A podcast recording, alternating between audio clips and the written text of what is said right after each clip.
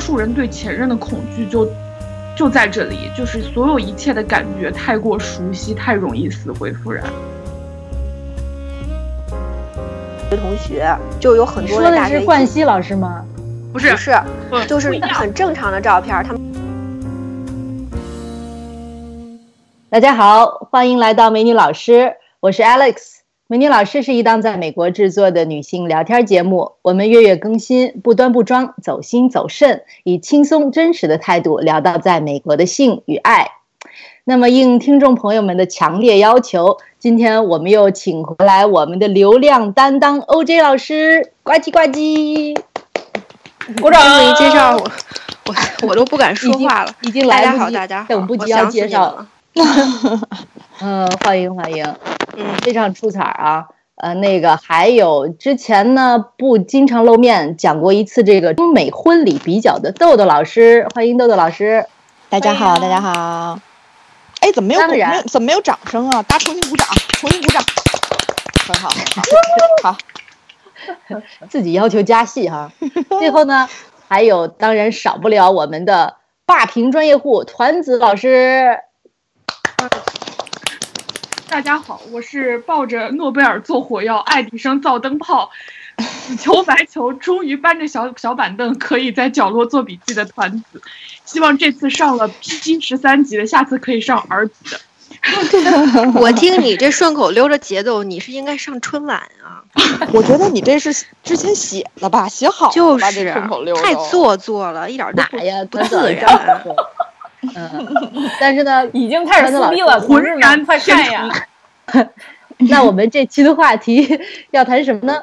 呃，是《缘起前任攻略三》这部电影。没看过这部电影的朋友们呢，我们先简单的剧透一下啊，讲的就是呢，呃，有两个还挺有爱的一对儿，在一起时间久了，然后慢慢就有点走样了，然后先闹分手，闹了一阵儿就真分手了，就是这么一个剧情。啊，我们节目以后可以来个这个半秒钟讲电影环节，节省大家不少时间。所以他们俩之后真的分手了吗？我没看啊，真分手了。然后节省下来的时间就留着听我们明宇老师来八卦啊。好，呃，所以呢，话说回来，这个电影里头有很多情节都讲分手啊、前任啊一些这个非常奇葩的情节，让人哭笑不得。呃，据说很多观众看完也是唏嘘不已。那么今天我们就借这个由头来吐槽一下美国的前任奇葩前任们有都有什么看家本领。这个大家肯定都来等不及了吧？谁先来？爆米花、纸巾都准备好，谁短谁先来吧。那 团子老师，哎，不是举手才能说？你举手吧。你是旁听生知道吗？我们这老师说谁先来谁就先来，你先来。安子老师来抛砖引玉。哦，行，那个，嗯，虽然没有现任，但是前任还是有的。嗯，是要聊奇葩前任的过往是吧？呃，好，呃，我其实经历过，虽然数量不多，但是，但是经历过一些经典又奇葩的事件。就是有那种分手以后被人追债，然后到处啊到到处要钱的，然后然后也有自己当过奇葩前任，就是在就是分手之后，这个就是特别闹腾、死乞白咧一段时间。嗯，这有意思，洗耳恭听。呃，对，就是 OK，要钱这事儿是一个特别错误的这个分手案例，就属于。典型没有选择选择好正确的分手方式，然后这事儿赖我，就属于我当时呢有一个男朋友，然后我们就是，呃，因为不在一个地方，所以长期保持着一种就是愉快的线上交流的那么一个关系，就云养了一个男友，大概就是这么一个 云养 对云养男友，然后每年就是在。短暂的假期当中可以这个愉快的相遇，然后在这短短暂的过程当中，因为没有柴米油盐和各种各样的其他问题，所以就基本上可以有鱼水之欢，保保持着电光火石的的的鱼水之欢，和和谐关系。然后，但是呃，时间长了以后，这个生活终究要落入生活本身，所以就开始渐渐的发现了彼此的不合适，就是因为我们这个东西升温很快，然后又因为提前计划了很长，因为说实话，因为在两个国家，所以就提前计划了很久，就是说，呃。就是要计划一场两个人能在一个地方相遇的那么一一件一个一个事件嘛，然后之后就在提前几个月做完计划之后，两个人渐渐产生了嫌隙。但是我当时的想法是我自己一直心里不是特别高兴，所以就基本上是没有开诚布公的对对方说出来自己的疑虑，所以就你为什么不高兴呢？是因为不高兴他，还是不高兴别的事儿？是不高兴这段关系本身，因为越呃时间越长，拖得越长，越发现自己和这个这个关系本身啊，它这个因为它升温很快，所以它冷却的速度相相对也比较快。就是这在见面之前就已经开始了嫌隙。呃，对，就其实之前是有见面的，就是但是见面的时间就是他这个。就是所以就没有发生这样的问题，但是随着渐渐就是时间拉长以后，你就会发现一些，你会渐渐清醒，你知道吗？智商重重新占领高地以后，你就会渐渐发现彼此的 彼此不高潮以后终于冷静下来的那种，然后然后就会我就开始重新审视这段关系以后，就觉得嗯这个事儿不行，但是但是又被架到了一个高度，就是说我们在未来的。一段时间之内会有一个巨，就是会有一个特别特别重要的且计划许久的一场旅旅行，然后这让我非常的焦虑。然后越是临近，我越是不敢提这件事情，然后就越是以一种敷衍的态度，就假装啊一切山好水好的这样过去了。然后终于等到他来临行前的差不多一个月的时，呃，可能不到一个月，三个星期的时候，我觉得这个事情没有办法再拖了。然后于是我就以一封。呃，数千字，这个字字带血、字字带泪的长 email 形式给他发了一封邮件，然后大概就讲述了我这么半年来的就是各就是闷在自己心中的心路历程，然后之后以及我对未来这个不抱任何希望，希望我们两个山高水远就此别过的这种心情，然后之后我也表达了说，如果你还想来的话。那那个，如果你还想去那个地方的话，那你就去。你你那个，我还是可以，就是以朋友的身份跟你一起完成这段旅行。这毕竟是我们对彼此的一个承诺。但如果你不愿意去的话，我愿意把这个这个钱还给你，大概就这么个意思。就是你的旅费这块，我能够尽我所能，然后补贴给你，大概是这个意思。但是后来你本来就要负担他的旅行费用的。他本来要负担他自己的旅行，因为他已经他已经就是全部购买了嘛。但是因为是出于我的原因，如果他最后没有成型，我觉得那愧疚。对我为了弥补，就人家要退货是吧？对，我就 offer 了，我说那如果你不来的话，我我就把这个钱给你。然后结果是他后来来了，然后但是我们俩并没有见面，然后就就变成对，然后因为他收收到这份。这封 email 以后异常愤怒，然后我你俩之前认识吗？还是就是网友啊？认识认识认识认识，见过见过见过，见过很多次。然后，然后我们就就此就是他就来了，但是我们俩并没有见面，因为他决定再也不搭理我，这是他的决定。但他就来旅行一趟，他还是成型了，因为在这个就是我们旅行的目的地，他还有其他的朋友。啊。对，然后所以他要求你来仍然负担这个仍然负担这个旅费啊，你就觉得凭什么我又没有来？然后我主要是男的这么计较就很烦，我觉得就觉得说已经因为这件事情，我我我以为这件事情就完了，因为我们俩以后就再也没有交集。虽然我们有彼此共同的朋友，所以还是有点尴尬嘛。但直到有一天，大概这件事。在他就是完成旅行回到中国以后，过了差不多一周的时间，我收到了一封 email，然后发给了我一份账单，这是我们在我们分手以后唯一我收到和他之间的联系。这账单是他所有在这儿这次旅行的开销呢，还是只是这个呃这个飞机票啊什么的？这就是飞机票，主要是飞机票。我我没仔细看，我就看了一眼，哦，就就其实大头就是飞机票。哦。那你给了吗？拿到这个账单的时候，我非常的就是不知道如何处理，非常错愕，然后就请教了 OJ 老师。OJ 老师，我就说别给，别理，不能给。为什么呀，OJ 老师？于是我就不是凭什么？这男的，就是这是情感损失费吗？你你有多脆弱？你又不是说你 没来，你又不是说我没来，这个机票不能取消了。你要这钱啥意思？解恨啊！我就说，团子团子要 offer 这钱这事儿本来本来就不该。对，你是分手，但是谁也不能保证你谈恋爱就合适啊，对吧？你不合适分手，总会有一个人要要说呀。嗯，我觉得他就就是本来就不该 offer 这个。对，然后反正就因为这件事情，就导致了说我们，就我在双方彼此共同的朋友当中，就一直落下了一个欠他钱的名号。就至今我遇到我们彼此共同的朋友，都还 会被人以或戏谑或认真的方式跟我提说：“你钱还了吗？” 哇，好烦。对。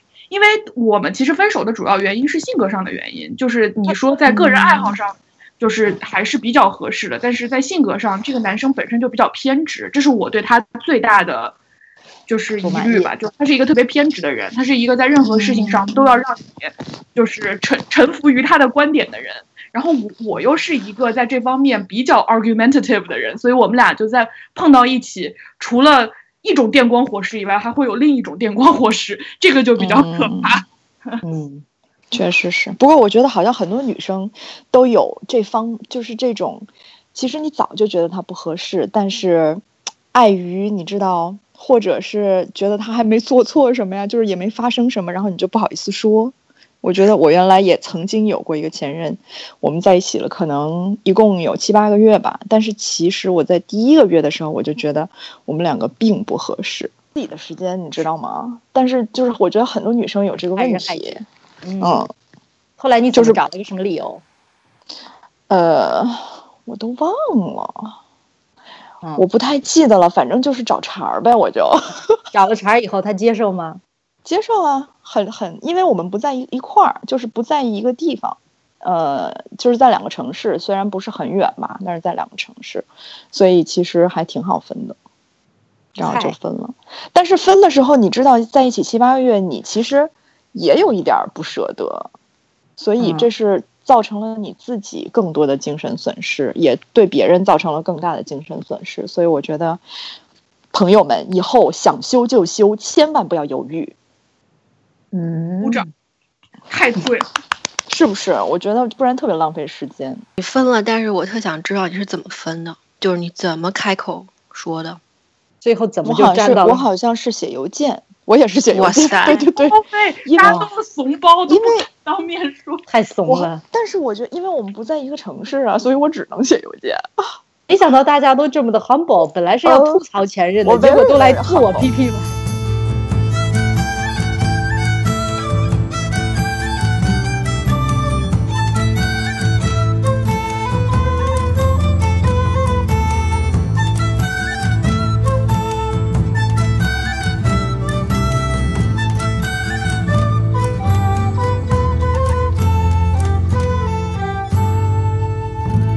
欧 J 老师，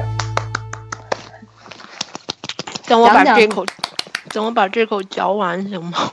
还在吃蛋，我真的没有。，OJ 老师还在吃蛋和香蕉。有没有人？我做了一个沙拉。有没有人能当面？我真的什么？没有。我说我真的很好奇，有没有人能当面说出“我们分手吧”这几个？我呀，我呀，我呀，我呀，我也有啊。嗯。都好厉害啊！安子们来在寻求 club，发现自己只有只有两个怂包。但是我每次说我们分手吧，就是我是哭的最厉害的那个。我也是，我也是，我也是。就是我之前有一个，我之前有一个团子老师知道我在这边第一个，然后我大概跟他在一起一年多吧。就是团子，你说是啥问题？是不是就我俩性格不合适？对，主要是在那个时候性格不合适。对，但是他对我就是特别好，然后还跟我回了中国见了我爸妈。但是回来之后，他就是特别爱管我，而且他管我的方式呢，他还会说我不好。说完我不好之后呢，又又在揉揉我，给我块糖吃的那种。然后就是什做什么事儿、说什么话都是出于对我好，都是因为爱我。但是就是有一些那种 语语言暴力的倾向，但他自己还意识不到。后来我就受不了，那天我就想再忍忍吧，再忍忍吧。就是后来那天晚上他下班回来，然后我到他家去，然后。我说我不想吃饭了，我吃饱了。然后他就一定要拉着我去跟他吃饭。我说你买回来吃吧，或者怎么样？他说不行。然后就当街在那儿就是跟我来这套。然后我就受不了，跟他回家之后，我说我说我受不了了。我说咱们分开一段时间吧，就是我也没有说咱们分手吧。我说我们都应该冷静一下。然后他说你走吧。就他当时特别可怜，就是团子你也见过他，你知道吗？对他本来就有那种那种 puppy eye，你知道吗？他就是那种就是眼睛垂垂的，然后嘴巴撅撅，就是好像就是看让人特别怜惜。就是我他只要一说话，我看到他嘴角往下移动，我就会哭的那种，就是 特别能带动我的情绪。然后他就说你走吧，他这么大一一块头缩在床上，然后抱着一枕头。就是朝面朝里说，我不想跟你说话了，你走。然后那儿哭啊，我当时那心就感觉被碾成了粉末，然后，然后我就走了，但是我就心里特别难受。后来特别搞笑，好像他就是想。继续跟我做朋友还是怎么着？然后我就说我不可能跟你分手就马上做朋友，就是大家都需要时间恢复，就不用那么刻意。我说什么时候我我我 ready 了，我们再再说吧。然后最搞笑的是后来我又谈了一个，就约了一个别人，然后大概是过了可能半年吧，然后。还不是半年，又过了一年多了，然后他也交了新的女朋友，然后我看他 Facebook 上面啊什么的，就是都发照片啊，然后在一块很开心啊，旅游到处玩什么的，然后他结果他跟他那个女朋友后来也分手了，就我们俩不知道怎么搞的，好像是他发短信问我怎么样，然后见个面聊天儿，我就行吧，都过了一年多了见吧，然后他就知道我跟我男朋友分了，他说他也跟他女朋友分了，然后就说要跟我。呃，要再再重新开始，嗯，这一段是最搞笑的，因为他要重新开始的时候，我爸妈都在美国，我没时间跟他出去约会。你知道，平时又见不了爸妈，爸妈在这儿的时候，爸妈就是第一的。下班就回家，然后平时周末就想陪爸妈，而且我也不可能，我答应跟你试试，是因为我想着你以前的好，但是我不可能突然间就是感情上一下就爆发了，就是特别想跟你在一起，就是这个事儿是要慢慢恢复的。他就不能理解，他说你如果你愿意跟我在一起，你就会你就会跟我在一起，你就会为我腾出时间，你这都是借口。我说，请你不要给我这么大压力，如果你真的是想，你可以现在出去见别人。嗯，我就说了这句话，然后结果人家真的见别人，还没跟我说，还有跟我爸妈吃饭，那时候已经在见别人了。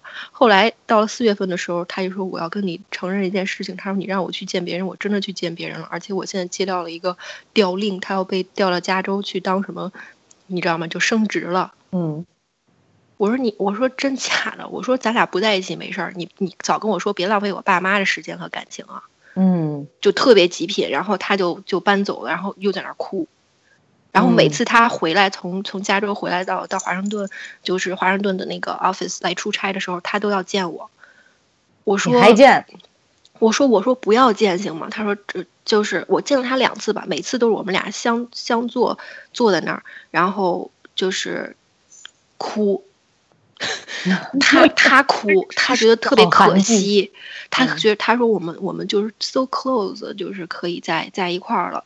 他说我们那时候都太年轻了。我说你能不能不要再这样？当时我也是哭着说，就被他的情绪感染。我说你现在开心吗？跟他在一起？我说你爱他吗？他说我爱。我说那你哭什么？你跟我说这些干什么？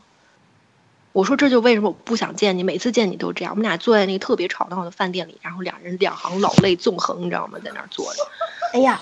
你这事儿，咱咱得往深层捋一捋。我跟你说，不光是烦，呃，首先他对你的那些要求、那些评价不满意什么的，你觉得他是出于真心？他这个人本身就非常理性的人，然后对自己特别也特别要求、特别上进，然后同时对他身边的人是这样的，还是他利用这个作为一个工具，呃，来攻破你的这个心理防线？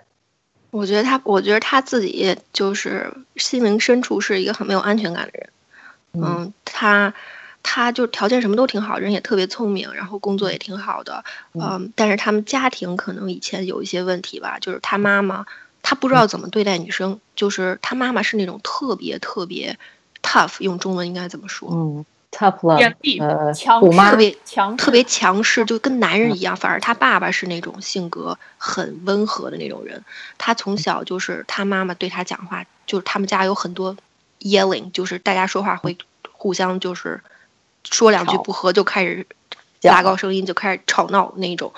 然后我跟他回了回了几次家，确实是这样的。他妈妈跟他在车里坐着，我们还有他爸爸，我们四个人在车里，他妈妈在开车。然后他妈妈那时候好像眼睛有什么问题，就是好像医生说不好好治的话，可能会影响视力。结果他妈妈开错了一个路口，他就特别这种小事儿就特别容易让他觉得很很不耐烦、很沮丧。他就说。你他说你瞎了吗？怎么能开错？现在又什么远了？我说你怎么能这样跟？我当时在车里说你怎么能这样跟你妈说话呢？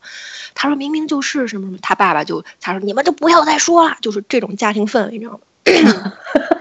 结果我就跟，然后我就回想我跟他开车的时候，他也是这么吼我的，就是你好不容易哎开错了，那你掉头过来没事儿了，对吧？他说嗯你怎么能错过那个路口？说什么这么明显？我说我说嗯 big deal，我说这是很大事儿嘛。他说嗯这种小事做不好，就会让我非常的不能接受，就是那种。然后他比你还处女妈妈，吗？他就对他就这么吼他妈妈，然后我就跟他妈说，我说我说你我说你是我见过最 tough 的女人，我说他如果这么吼我，我就把车扔在一边，我就不开了。我当时就在车里跟他们家人都这么说，结果他妈妈一点事儿没有跟我说，不，你应该继续开车，证明你是一个好的司机。然后我就哇塞，真的是越挫越勇啊！真是。就是他们家就是这样，然后所以他也觉得他这么对待女生 OK，因为他也没有没有姐妹，就只有一个弟弟。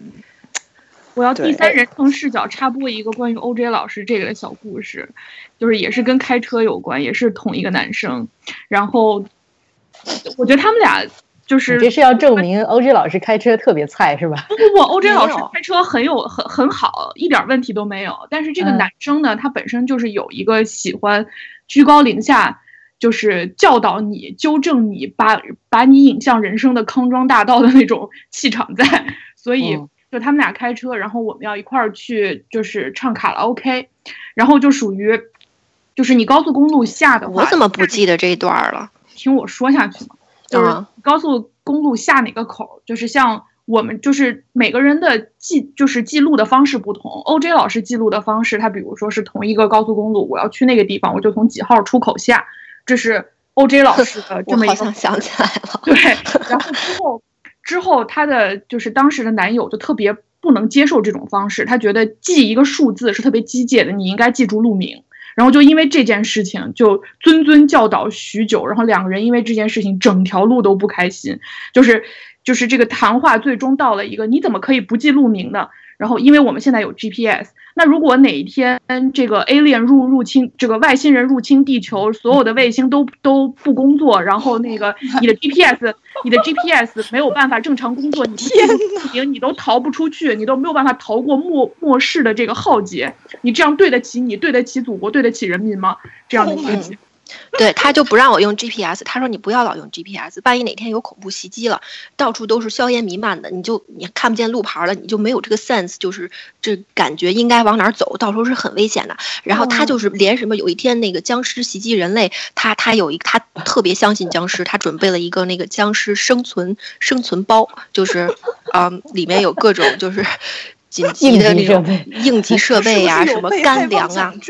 然后对他跟我他跟我说，他跟我说，如果到时候是呃化学生化武器，比如说是毒气，你应该往哪个方向逃？因为我们所处的这个地理位置，一般风向是什么样的？你应该顺着风向跑，还是什么逆着风向跑？我不记得了啊。如果是另外一种什么袭击，你你你那个应对措施是怎么样的？他就是把当过所有的兵的，我觉得就是当兵他没有的人可能他没有不不不，呃，对我觉得很多美国人都是这样，如果他感兴趣的话题，他就会嗯哦揪的特走的特别深、特别远。对他特别相信自己的这个，就是爱好会变成那种。其实我 Anyway 我听了听了你他你你对他描述的这个虽然很奇葩，但是我是想说不是这么极端，但是我能理解他。你是你知道吗？可能我我我可能自己也有些奇葩，就是他说的这个问题，可我不相信僵尸啊，但是他我我认为如果一个人如果在生活中的就是分分秒秒你都可以学到东西，对吧？比如说你走出口，你光记住呃这个数字，你也可以记住名字呀，又不耽误事儿，又不是那么的大费劲，但是不用他这么这么的这个这个理由啊，什么这个呃极端的方式啊，这这这种要求，但是这个理由是这这个呃呃要求是不是很不正当啊？而且就就是说，如果我我是一个特别 observant，我就是特别呃，比如说我路过一条路，我就会大概记得说，哦，这儿有一个加油站，这儿有银行，你知道吧？这区你就认识了呀。这些小知识，就是你你不用脑子也不用脑子，你在那闲着写也是闲着，你多点这种知识，将来都会连成点连成线的话，又未尝不可不可呢？就像对你说的一点都不错，主要就是他的方式。对，他的方式太可怕了。是，对，他关键是他要搬着你，就是做成他那样，这个就很可怕。就是我觉得人多多少少都会碰到几个这样的前任，就是男朋友，就男男生很多有这方面的问题，就是一定要纠正女生说你这个是，就我不知道他们是要显示自己的 male power 还是什么，就是他就喜欢来说教，就是告诉你你的这个方式有问题，你得按照我的方式来做这件事情，My way is the right way。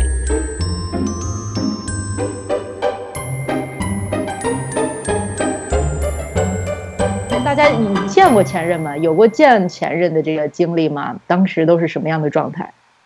我见过，我见过，有，我也见过，有见过前任。挨个来，都很挨个来，估计。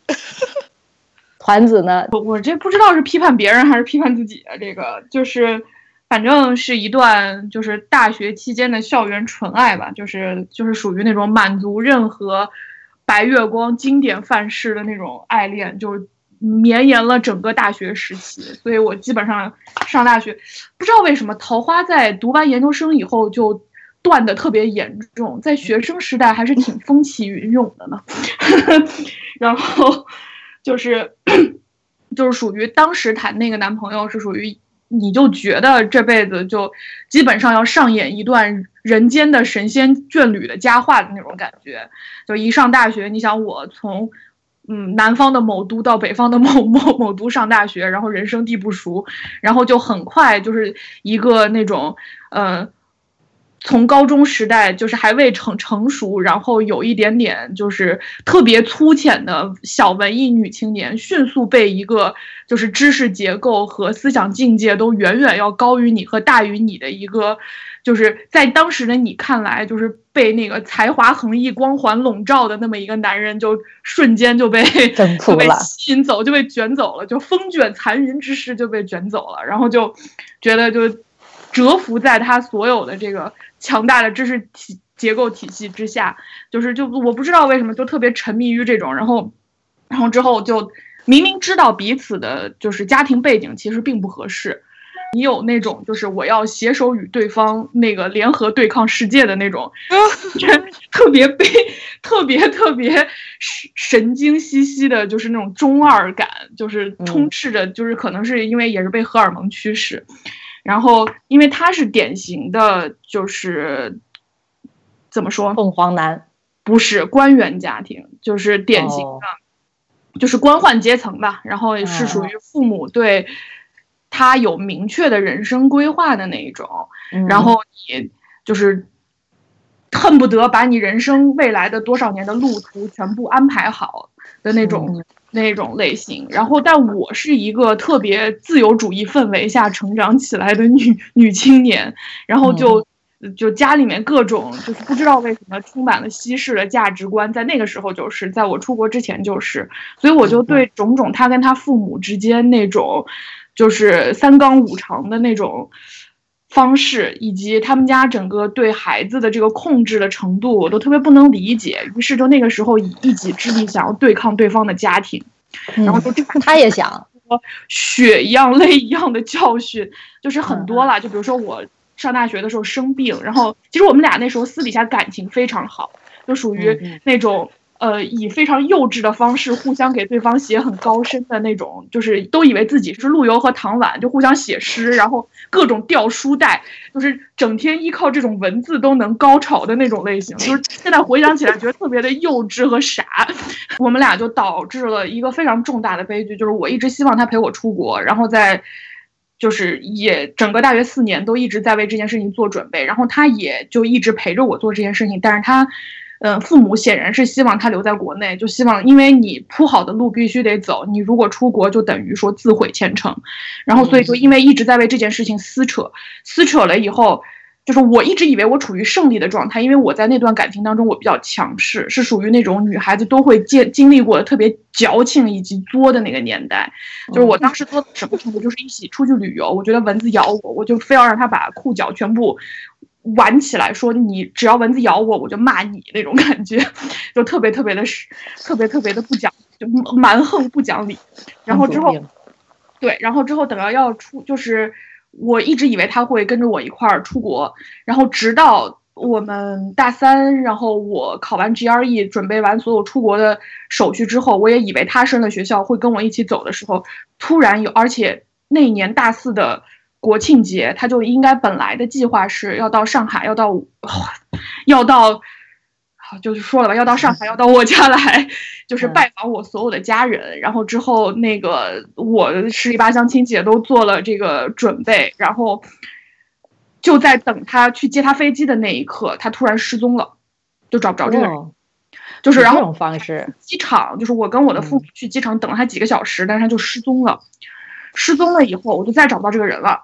然后之后，直到又恰逢国庆假期嘛，就是长你也找不着人。然后后来，直到 N 天以后，他同宿舍的男生给我打了个电话，然后并交给，就是通过交给了我一封信，然后是说，那个大概的意思是说。他这个没有办法违抗他爸妈的这个想法，他不可能跟我一块儿出国，于是他就就是找到了学校里的另外一个机会，可以去日本交流一年。然后，但是那个交流的机会是跟你日后的保研相连，就是你必须，如果你去了这个，你就必须得留下来，嗯，在国内。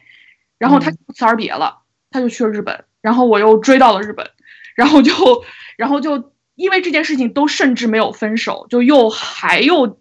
纠缠了很久，直到我们俩最终真的是我到了美国以后没有办法再继续下去，以后分手以后我们还再见过。就是我，就是第一次从美国回中国的时候，我就直接先冲到了北京，然后去去找他，然后我们俩是在宾馆房间见的面。嗯，因为我本来有很多其他的问题，突然那白月光。在见面的时候发生了什么？当时他有女朋友了吗？新的女朋友了吗？你那个时候并没有，然后我那个时候也并没有男朋友，然后就是，好像我觉得，大多数人对前任的恐惧就就在这里，就是所有一切的感觉太过熟悉，太容易死灰复燃，就是你哪怕说。你觉得彼此的生活的场景和你们生活的上下文已经没有办法再交融在一起，就是未来的故事不可能有彼此的情况下，在一个抽离、抽真空的宾馆环境之下，还是一样，所有可能发生的事情都会发生。这个就真的没有办法，就是太熟悉了。就是你一见到那个人，觉得所有一切熟悉的感觉又扑面而来，就是你好像觉得在那个场景之中，你们俩如果不是恋人的话，就一切事情都不合理。但是这个死灰复燃以后，你在清醒之后、高潮之后，你会，你还会，你会觉得更失落吧？一切都索然无味，且很有愧疚感。对，高潮后的副作用。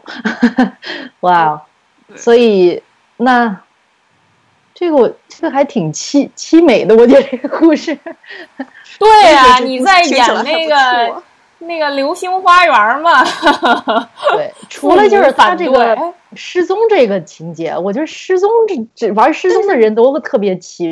但是你可以想象他那时候的，就是我也不知道啊，你就是他肯定也有心理的这个挣扎呀什么的，而且他那时候应该也很小吧，估计就二十二岁吧，我估计二十一二的样，二十一二，你说男的二十一二能有多大担当啊？那你俩现在放下了吗？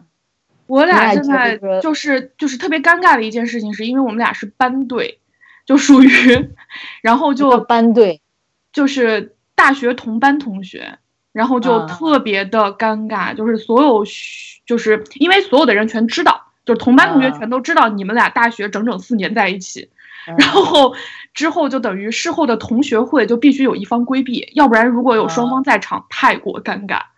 就只能有一种王不见王，后不见后，就是就知道江湖上有你这么一号人物，我也会辗转打听一下你的近况，但是就是彼此不能见面的那么一个尴尬的场景。哦，嗯，感觉这就是以后不知道你们四十多岁的时候会发生什么哎。就所以我觉得人的生命中肯定就有这么一段刻骨铭心的恋爱爱恋会改变你。我听起来这个就像是改变你的这么一段恋爱吧。哦，对我还是得，虽然他这个做过很多奇葩的事情，且他爸妈就是做过的奇葩事情，这个实在是让人。无处无力吐槽吧，然后，但是我还是很感谢他，因为我觉得没有他就没有今天的我。这个对我重新知识体系的锻造有非常重大的改变。就是我本来是一个就是特别浅鄙的，就是自以为自自诩文艺小小清新的那么一个嗯装装的女青年，然后她对我真的是有一个知识结构和价值体系的重新大打造，让我嗯。获得了今天的诺贝尔文学奖，没错。嗯，今天说话都一套一套的，还是取决于。O J 老师，光他其实他挺奇葩的，就是不仅我们分手之后，他其实挺安静，但是他妈不安静。哦，对，这个故事超奇葩，赶紧讲，赶紧讲。他妈妈太喜欢我了，就是我们分手之后，就是他知道我在，他本来就是一个特别特别心地善良，然后。嗯，生了俩孩子之后也不工作了，就是在家带孩子呀什么的。然后 特因为我跟我的白月光，我是初中时候就喜欢他了嘛。然后那时候我就追他，就是初一下半学期开始追他，然后追追追人就各种不理我，就是特别那种校园校园青春剧里面的那个典型的桥段，就是我就是那种天不怕地不怕，然后那时候还留着短头发，就跟个男孩一样，但是就是喜欢他。他去打篮球，我就。在他们教室里写一黑板的那个歌词等他，然后就是各种，就是各种那个特别吓人。我现在想想，你知道吗？这个老师果然是台柱子。但是后来后来就不行，就是自从追了他一个人之后，我就再也没有追过任何人。我所有的勇气还有我的激情都在追他。嗯，在我很年幼的时候 透支了，就追完他之后就再也没追过别人。嗯，然后他呢就是那种特别木讷的，嗯。就是如果你看什么《灌篮高手》里面，就是那种，就长得不像流川枫啊，就是那种，嗯，跟跟我有什么关系？就是那种人，然后就是越是这样，就越是觉得他特别酷。然后那个，嗯，他就没开窍。但是后来我知道，就是他学习呢，也他当时 小学升初中是他们班第一名，我是我们班第一名。然后就是我知道他要上最好的高中，虽然他那时候光玩啊，打篮球、打游戏也耽误点学习，但是花钱。他爸妈也是会让他上最好那学校的。我当时其实挺呃，就是说铁了心我也得上最好的那个，然后我就学学学学学学，用那个四轮学习法，不知道你们知不知道这什么玩意儿？然后 买那本书，天天就是已经学到神经衰弱了，大半夜我爸妈都睡了，我就听着有人在开门的那种。然后后来考上了，然后也没花钱，就是特别高兴。然后他果然就是也上了，上了之后呢？到了高二，你想我初二不到的时候喜欢他，到了高二他才开窍，他回来找我了，找我了呢，然后就说呀，我不知道为什么会错过你呀，看到你长发飘飘的样子从我面前走过呀，然后我好后悔呀什么的，然后但是当时我特别奇葩，就想老娘终于报仇了，然后歘歘歘就把他那信给撕了，扔到下水道了，然后他知道了，就一气之下开始跟他们班另外一个女喜欢他的女的在一块儿了。嗯，然后呢？后来我也不知道为什么，可能高三脑子也不太清楚吧，就又给他写信，然后就是说什么什么的。结果我们就就我高中、初中都没谈过恋爱，就是全部都是暗恋。就是我高中时候是暗恋一个学长，他已经在我之前毕业了，在北京。然后我们就是我的初恋，就是这个我十四岁的时候喜欢的人。然后我们高中毕业之后第一次出去，啊，就是约会。然后那时候是从五月份到八月份，就这三个月，然后我就出国了，所以就很短就开始了那个远距离，嗯。然后他妈妈就是收集了当时我写给他的所有的信，一直保存着，就是他就觉得我特别好，就是对他儿子这么好啊，这么喜欢他，这么纯洁的爱情。他妈妈就是好像是，就是身处那个。嗯，言情小说就特别希望这个有一个美好的结局，然后我们俩反正我在美国，他在中国，就挺也挺难的。再加上他还有一个姐姐，拼命的不想让他们在他到美国来找我，因为他他觉得他他弟弟如果出国了，他就没钱出国去法国读书了，所以他就在他们俩都在北京的时候，他就轮番儿给他介绍女朋友，嗯，然后这个男生他本来也是一个特别看得开的人，就是他就就喜欢那种什么都。随便吧，随缘吧。我喜欢你，但是你这么远，我也鞭长莫及，就是那种。然后他就说：“我不像你似的，天天就是想着奋斗啊什么。对于我来说，我有工作，然后出去钓钓钓鱼，过过这个退休生活，我现在就特别满足了。我就喜欢你，把你捧在手里都怕化了，但是我又能怎么样呢？就是特别虐心。然后我在美国的时候也是分啊合呀好几次，后来他终于就是。”我都不知道别人介绍来给他一个在部队跳舞的女孩儿，嗯，我还看过那照片，就是通过我的闺蜜，我的闺蜜跟她的哥们儿是好朋友，给我看了那个女孩照片啊什么的。我想，哎，当时就是其实我就对于回不回国还有一些犹豫，就想老是觉得国内有什么东西牵着我，就是老想回去。我要哭了。然后自从他他我知道他结婚之后，我就突然就觉得在哪儿都无所谓了。就是我也没有去想，好像是去理清这个思路，我是在这儿还是走？就当时听到他结婚了，我就觉得，好像国内也没有什么特别牵挂我的东西。我爸妈也可以来，就是感觉就唯一一个我一定要回国的原因就没有了。然后。但是他妈妈就是在他结婚之后还没有放弃，就是经常非常惋惜的想，如果我们俩在一块儿多好。那时候他妈妈天天在 QQ 上跟我说：“哎呀，你快回来吧，说什么别在外面了，一个女孩子多不容易。说回来到阿姨家来，阿姨给你做好吃的啊，你小姨也可想你了。其实我小姨是他这男生的小姨。”说，哎，我们家真的是这谁谁真是没福气啊，没法，我也没福气让你当我儿媳妇儿。说什么，他太不懂事儿了，没有好好珍惜你，就就跟我说这个。然后那时候他们已经有孩子，就是他他儿媳妇正怀着孕呢。然后我就想，这这这这这，我应该怎么说？我说阿姨没事儿了，你你别想多了，怎么怎么着的？我说就是希望他能幸福吧，就大家都那什么。然后他妈妈就是特别过不去，我当时就想，是不是他儿媳妇给他气受了，他才过来找我？就是我不知道该说什么，你他都结婚了，我能说什么？然后后来在在 QQ 上，我的 QQ 被盗了，他才过来找我说。哎，他说：“我觉得你 QQ 好像被盗了。”这人过来说：“嗯，你要买机票，让我给打钱。”我就问是不是，我就问了一句，我就问他：“你结婚了吗？”然后他说：“你猜。”我就知道肯定不是你，就是就是很了解的那种嘛。他说：“你不会就是说你猜的，肯定就怎么给怼回去那种。”然后他说：“你小心点吧。”然后就才开始聊，他给我发了他儿子的照片，然后非常居高临下的跟我说：“你也抓紧吧，别挑了。”我最讨厌别人这么跟我说了。然后，那所以现在是什么个状态呢？你你回想起来就不联系。你回想起来，他心中是怎么样的感受？就全是好的呗。你想想，从十四岁一那时候喜欢的人，就是他就变成一种意境，就是嗯，就是特别纯。这每当我后来就是不高兴的时候，我就会梦见他。就是我可能我白天潜意识里想的太多了，就特别想回到以前。我很少梦到我现在的男朋友，几乎没有，就不管是不不管是什么梦哈，就是春梦啊，还是这梦那梦都没有，就是就是很少梦到现任，就所有的现任。然后，但是我就会梦到他。然后，哇，这个 OJ 老师，我不得不打断你，咱俩这经历太像了，以前没聊过，太像了，尤其是可美好了，而且就尤其是从头开始的那个，我也是是吗？高中对高一的时候开始猛追，然后他也是那种酷酷的。呃，很懵懂，然后你就越戳越勇，心里也不是就对吧？然后就就被燃起了这个战火，然后就开始追追追，追到后来心力交瘁。以后我也再没追过人。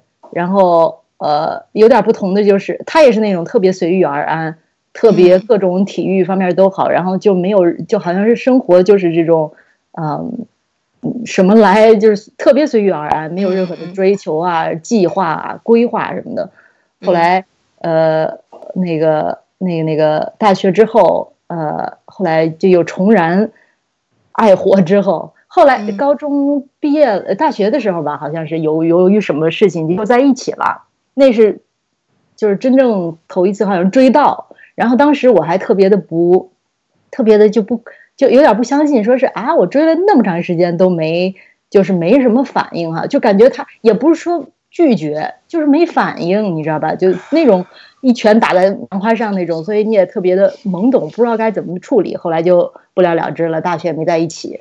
后来大学时候在呃，由于这这个一些原因在一起了，然后就一直想着说啊，这这真的就这么也并不难啊，好像小时候小时候就一直觉得说特别呃心里的那种美化的那种那种浪漫感啊都在，然后就特别不相信，就一直一直想着要求证明。后来呢，证明的这个阶段也过去了，然后大家一起在在一起，然后就开始变成这种。柴米油盐，就团子说的那种状态了，然后就就发现说他现他没有任何的对人生有任何的规划，就是那样，然后必须得你在给他一些外外部的呃施压的时候，他才会有一点点的这种反弹，然后有的时候这种反弹是正面的，有的时候是负面的。后来有一次后后来那个我们在上海的时候，我就说呃要分手，然后我说我要出国了，那个呃。还特别利索，都辞职了，然后准备出国，啊，当时就说，反正我不管你怎么样，我也没有把你这个计划在在我的未来之内，你反正你也看着你也不像有计划的人，呃，我就走了。结果没想到，他就在我报的所有的八个学校的附近报了八个学校，然后呢，还阴差阳错的就就就就被就是收到录取书以后，我们有两个学校，我们两个学校都。挺近的，然后他就选了那个学校，在我旁边那个学校。他是那种特别不吭声儿，然后不表达爱，然后但是只只默默的做事儿，然后做完以后多好呀！但是我不喜欢惊喜，我我不喜欢这种惊喜，我喜欢有规划，是吧？你要是有这打算，你应该早告我。别说是 surprise，最后我出国的时候你在机场给我的这种，然后因为就没有办法，我觉得没有两人应该你知道要规划好，然后携手并进的这种感觉。后来我觉得这个不是一个可以惊喜的事儿，这个事儿太大了。这么大的事儿，对，嗯，对。但是我小惊喜，比如说给我个礼物，我都我一般都不太喜欢，我就喜欢那种比较有规划的这种。然后呢，所以呢，他就出国了，他就和我就就我们俩学校特别近。然后呢，我们所以就自然而然又在一起了。这么大的，你说这么大的奋斗，这么呃，然后然后还好是，就感觉说是。天时地利人和的状态，就说 OK，那就在一起吧。结果再在一起以后，呃，也不光是不光，可能是一个是你的这个价值观、呃视野呀，这这这个也随着你环境啊也有所改变。再一个是到了那个阶段以后，你你你就是你以前的激情，你看到他的好处，呃，你看到他的优点，都不是都是。都不能在现实生活中被，呃，被这个翻译过来。就是你们两个在在一起的时候，就各种不合适。但是虽然两个人都虽然有，我还是呃不停的在付出，不停的在那个呃试图在修成正果。后来就没法儿，然后分手了无数遍，前前后后折腾了十年。天哪！天哪！嗯。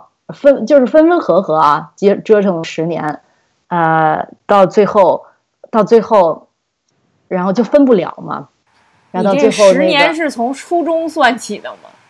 高一嘛，算起的嘛？哦，高一。哇，你这么算，我也有十年啊。然后研究生毕业的时候，嗯，研究生毕业的时候，就最后一次，呃。我们又又分了，然后我就是每次分都特别的决有决心啊，特别决绝，然后觉得说这次是真的，这次是真的，然后每次都分不了。结果最后一次我在我回国实习，呃，然后我就发现，后来我就听他的室友说，啊不，怎么着就哦，听他室友说来着，他和那个就是在和另外一个女生一直喜欢他一个女生，还还约会什么的，然后后来。我就发现他们两个，嗯，已经发生了实质性的关系。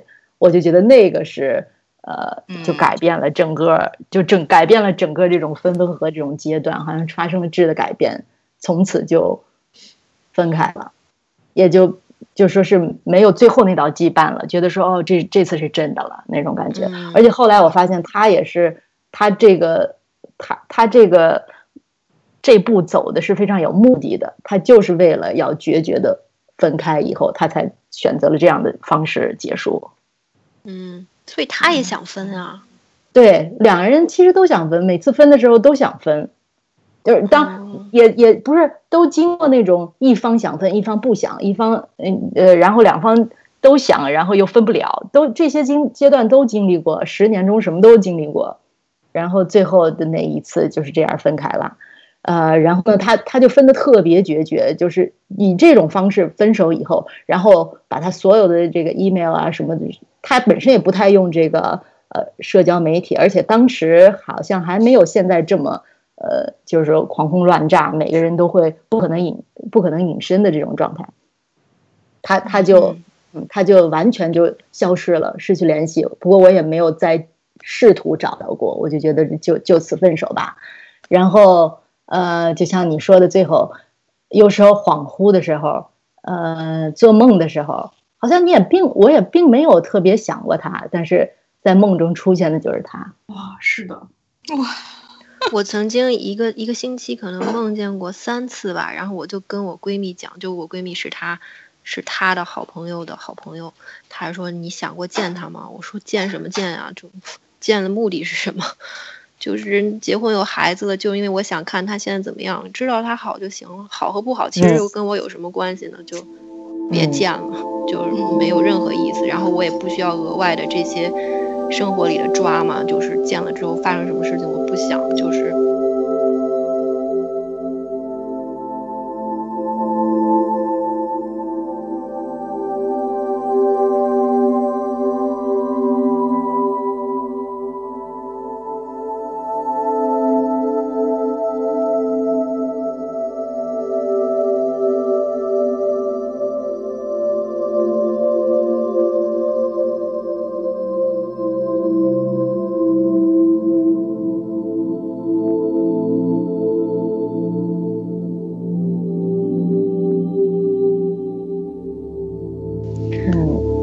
有一个问题，就是你们对这种刻骨铭心的，就是恋爱对象的后来的现任，就是你们有什么想法？没想法，跟我一点关系都没有，爱咋咋地。对，我也不了解，不认识那女孩，从来没见过，我俩都不知道叫什么名字。嗯，我俩都没没什么联系，更别说他的现任的状态了。而且好像我也故意，好像也故意回避吧，也不是故意回避，就是没打算要去探听，也没打算再。再找到一些任何线索，不过，也，即便听说也也放下了，就感觉那是一段过去的岁月，虽然是改变了你，嗯，但是过去了哈。我觉得人和人和人真的差别好大。你说你们都是遇到男生随遇而安，然后，并不是就是那种，呃，向上欲望特别强的那种类型，然后我就遇到一个。特别得精于规划，然后发现自己成为融融不入对方人生规划的那一个棋子的时候，你的心情还是不太一样的。欢子老师，我跟你一样，我跟你一样，就还是有相同的故事是吧？有有有。索西西老师，嗯，没有没有，赶紧分享。我我没有什么，嗯，我就觉得确实是，就是我还是挺好奇现任的，我会。有意无意的看看前任的现任，就是有的时候实在忍不住，就是因为特别想知道到底是什么样的人，最终会是，呃，怎么说？最终会跟他夺走了他的心。嗯，对，所以，嗯，知道了以后也是很震惊，一般都是震惊很久。我也震惊，我也震惊。索西西老师，你说是不是咱们学校遇到这样的人的类型比较多？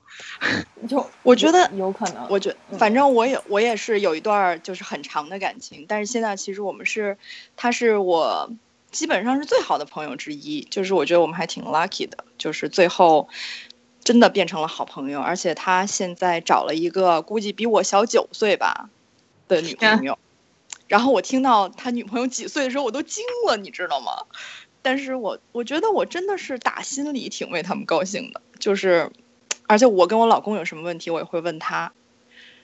我觉得初恋，反正遇到一个不管是以什么方式结束的，但是是一段比较相对于比较美好的感情，会让你对爱情比较有信心吧。我觉得，我也不知道，因为听起来大家都还是经历过比较，就是能让大家记住美好的感感情的，就虽然肯定都有问题，所以才分手了嘛。我还欠人八千块钱没还呢，你想还自己要瞎，你自己要瞎 offer 瞎仗义，结果人真要仗的时候你又躲。而且我估计他也很恼怒，就是你这么 offer 他，对他来说是一种侮辱。就是你先把他放在一个很低的位置，哦，好像钱弄清了，咱们情就不欠了。但是他不是这么回事儿，他可能本身并不想要那个钱。对，嗯，我觉得。更像是就是特别生气的时候要的，我也不知道啊，就是我我想这个感觉，因为忽然之间要分手了，要不要是一事儿，他回头再把这事儿到处跟人说那是另外一事儿。我我觉得，对我觉得这两个梗，一个就是你就不应该 offer 他，第二个是他就不应该出去乱说这事儿，这有什么好说的？说也对他的形象也没有任何拔高。对，我觉得可能这样自己站到了道德制高点。对，嗯，他有些人可能生气吧，就是可能你在我听起来像生气。嗯，对，情急之下可能也觉得没有为了挽回自己的颜面还是怎样，就是想把责任推到另外一方身上吧，可能就是自己来扮演这个弱者，然后博取同情之类的。嗯，OK，哦，绝对有这种人，这种人可多了。嗯，OK，那咱现在来谈谈被分手和分手哪一个更难？有没有什么绝招？哪有绝招啊？当然是。我觉得如果咱们有，咱们有绝招的话，就变成那种特别善于 manipulation manipulate 别人的人了吧？对，我不知道该怎么翻译，操纵。操纵别人，操纵操纵别人的感情，因为我觉得分手就是本身肯定就是一件特别特别难受的事儿。但是起码如果你去跟别人分手，你还是有点心理准备的吧？像我，我觉得我有一次就是我自己完全没有任何的，这回说到他了吗？这回说到了，这回说到了，就是我自己自己觉得自己简直就是活在爱情的梦里，你知道吗？就是我怎么找到了一个对我这么好的人？当然这是在我年年少无知的时候啊。嗯，然后忽然有一天，我给大家讲一下，就是简短的讲一下这个，呃，叫什么前菜？对，这个人呢是我跟这个人是我跟 Alex 老师在逛大街的时候认识的。哇，这都 行。嗯，我我们俩正在遛弯儿，碰到了两个人，让我们帮他们拍照，于是我们就认识了这两个人。嗯，呃，反正其中一个人就约我出去，讲一下他的背景呢，就是他是一个穆斯林，其他就不讲了。然后呢，我们就开，然后我就觉得他，因为很多的这个，我不知道是中东这边的文化呀，中东北非这边文化是什么，他们对女的特别好，就是我觉得我没有碰到，就是这么会揣摩女生心思的人过，就是你任何的一个小细节，比如你一抬眼儿就有一个，或者你冷了就马上有衣服披到你身上，就反正特别特别的温暖，让你觉得，嗯。这跟这跟穆斯林的通常的这个形象是大相径庭的。不，我跟你说，我觉得中东男的特别善于。你除了他还有别的？我没有别的，我只是观察，就是有。我觉得就是旁边有朋友嘛，我觉得我只是观察，我就觉得他们挺善于，而且非常善于甜言蜜语，就是跟我原来交过的中国男朋友不太一样。嗯。然后我就迅速的被爱情冲昏头脑，智商降为负数。然后我就自己陷入了爱情，其实人家呢陷没陷入我也不知道啊。嗯嗯。然后，就在我自己觉得自己陷入爱情的时候，人家跟我说：“因为我是你不你没有你不是来自我们的这个 community，怎么说呢？社群。对你不是我们这群儿里的人，所以我们最高只能做到男女朋友。”我说一个 excuse me，那会儿我都已经觉得就是我要见他妈了，你知道吗？嗯嗯，他就以文化差异作为挡箭牌，对，就是非常非常的，我我觉得我我那就是因为我自己可能就是被冲昏头脑，投入的特别快吧，嗯，所以抽出来的时候也比较，这话说的，就是 离开他的时候，离开他的时候也非常的难，而且我就是被通知，然后这个人就消失了。天呐，根本他只能他只能约他们屯儿里的人，你不是他们屯儿里的人，我就说，哎，那您招我干嘛呀？谢谢你。然后我就觉得我当时真的是很傻，因为我们经常在晚上约会，就是都不见白白白天光，你知道吗？然后我也没有见过他的朋友，他并不是，我也没有见过他的朋友，就是我也没有被带到他的那个圈子里。然后我当时还天真的觉得说，哦，他可能就是需要时间啊之类的什么什么。但是，观众朋友们不，听众朋友们不愿意把你带入他圈子的男人不是好男人，千万不要跟他们 date。嗯，带进圈子这就是绝招啊，这就是绝招。嗯，我跟你说，带进圈子也不行。你说带进圈了，圈里是一个，就是这个起码是一个明显的标志。factor 对，但是我觉得被爱情冲昏头脑的姑娘们，很多时候是，就是你一直在帮对方找借口。嗯，对，千万不要对这个，千万不要对这个还挺准的。我发现也是，包括我自己，如果我对一个不是特别那个真心的话，我也不想把他 随随便便带进我圈子来。对，没错。所以这个还是比较有决定性的一个小技巧。嗯，这招继续讲。然后呢，他就就这么消失了。他就消失了。然后后来，反正他就有意没意的，就稍微可能到了三个月，我还是特别。我那段时间是怎么走出来的呢？就是有两个好朋友天天带我去夜店玩儿，就是天天跳舞，但是并没有就是任何的不当行为啊。我只是就是我没我没法闲着，我必须干事儿，我才能不伤心，不然我就是没有办法。嗯，一定要做爱做的事。我当时特别一定要干爱干的事。嗯。我当时还特别不相信你陷的那么深，我说啊，就那么快，没错。我还记得 艾利克老师安慰我说：“这就这么点时间，你别不……”结果我就是很难。那次是我花的最长的时间走出来的一次感情，我不知道为什么。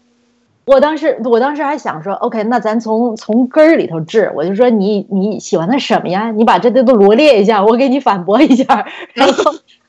他他说，嗯，我记得你有个特别奇葩的原因，当时说了一个说，那我有这么一人，我到时候车要是坏了换胎的时候，我起码能找人吧。我说你我去叫路边协助行吗你，你找保险公司行吗。不，世界上有一个东西叫做 Triple A，你知道吗？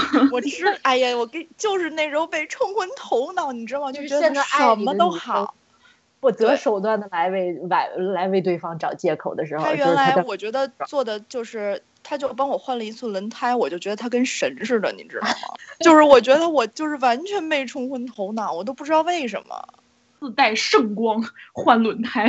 记得我当时就是特别，我当时跟 Alex 老师分析他为什么离开我，然后因为他是穆斯林，我们就觉得他肯定有其他三个老婆，我们一定要把他找出来。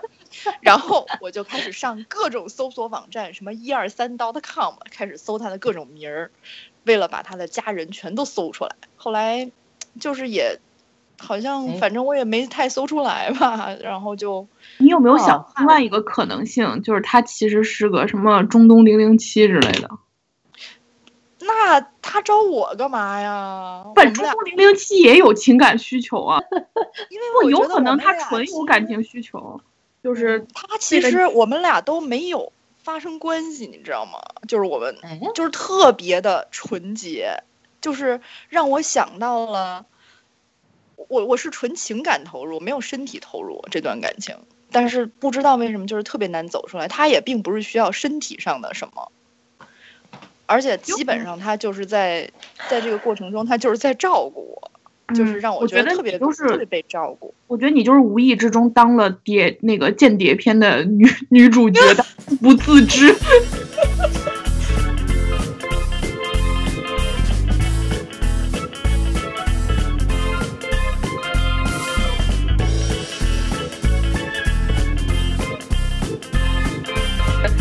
大家如果站在现任的角角度上，你们怎么控制现任的前任？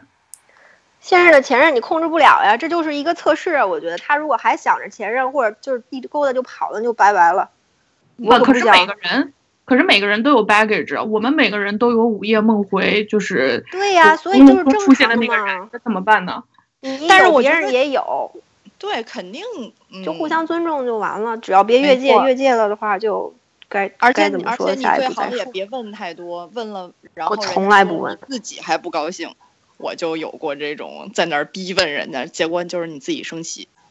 对，其实人家没干嘛，在乎。对，就是我记得，因为人家也没问你。以前看过一本书，什么 Why Men Love Bitches，还有什么还是 Why Men Marry Bitches，就是什么贱女贱女孩有人爱，我记得中文是这么翻译的。然后他就说里面几个那个，嗯。就是须知，就是永远不要跟你的这个男朋友或者你现在约会人问他前任，就是是一种非常没有安全感的行为。就是这个人已经现在在这儿了，在你跟前了，你要非要问他以前的事儿，就是其实是没有关系的。就以前的事儿过去就 pass 了，千万别去琢磨。就是那那那，如果你的现任跟他的前任是好朋友呢？像豆豆老师之前的那种关系，就变成跟我老公也是好朋友，我们都是好朋友。因为对你会你们会介，如果你老公跟他的前任是好朋友，你也跟他关那我介意，我不，没有没有没有，我老公也有一个前任，也跟我是好朋友，因为我觉得他长得很丑 真是当好朋友吧。我说 very good，let's all be friends，因为你一定要 keep your enemy closer，你知道，让你的敌人站在你身边，这样你可以控制。好难的，好难的 balance，就是要不然要把它抛诸在九霄云外，要不就是要把你一个原来长得挺好看的那个，我就说绝对不能。但是幸好就是原来长得好看那个前女友是个神经病，也不是神经病，就是我我老公觉得她绝对精神有问题，你知道吗？就是那种特别作的韩国女。我老公特别受不了，然后人身攻攻击俩了，说一个长得丑，一个脑脑子有病，真的脑子有病。然后我就说，反正我觉得我老公应该挺讨厌他的，所以还行。但是就是性格好的那个长得又不怎么样，所以我觉得我可以接受。你们有带现任见过前任吗？我去啊，现任带过前任。嗯，对我有，而且而且我的那个前任团子老师非常喜欢，你还记得吗？哦，对，那是那是你前任当中我最喜欢的一个。对他，他到美国来，在我这儿住了几天，然后团子老师哇，好喜欢他，就是我真的是不是介绍给团子不是你的前任当中我最喜欢的一个，是你前任当中我还比较喜欢的一个。最喜欢的是，你知道我说的是哪个吗？我知道你说的是哪个。太多了，大家得对。在特别行政区的那个 是吗？我知道，我知道，我知道啊。然后就是他到这儿来找我，然后就是我带着我那个第一个奇葩前任回国的时候，在香港待了几天，他请我们到特别好的饭店去吃饭。就是因为我跟那个人的感情，就是我们是高中同学，那时候虽然我心中暗恋着学长，但是他就是一个我特别崇拜的人，就是我们班每次考第一，然后还不是书呆子，什么都懂。什么都懂，他每次站起来就是他个子不高，但是他每次站起来回答问题的时候，我觉得他他像那个珠穆朗玛峰一样宏伟，你知道吗？就是就被他的学识以及这个内涵深深的折服了。然后呢，他就天天八千八百四十八米，对，喜欢上我这么一个神经病，就是，然后后来高三的时候，他就特别想让我跟他上一块上上上大学，就是那时候我学习已经就是滑下来了，知道吧？然后他就每天晚上三节晚自习的课，他有两节都在帮我补课，就我们俩坐在最后，哇，好好，听一个听一个那个听一个随身听，然后他就给我讲题啊什么，最后我也没有跟他上一个大学，但是就是一种对他特别依赖的感情。然后上大学的前三年，快一直到快毕业，其实都是在跟他纠缠。他跟我不在一个一个学校，但是他就对人无微不至那种。比如说我我胃疼，他就可怕。对，就我胃疼，他我需要喝热水，然后又没有杯子，他就在大冬天买了一瓶矿泉水，然后又不想浪费，就是把它一瓶冰水喝下去，然后找地儿给我接热水的那种，让我吃药。然后就是我怎么耍性子，他都由着我。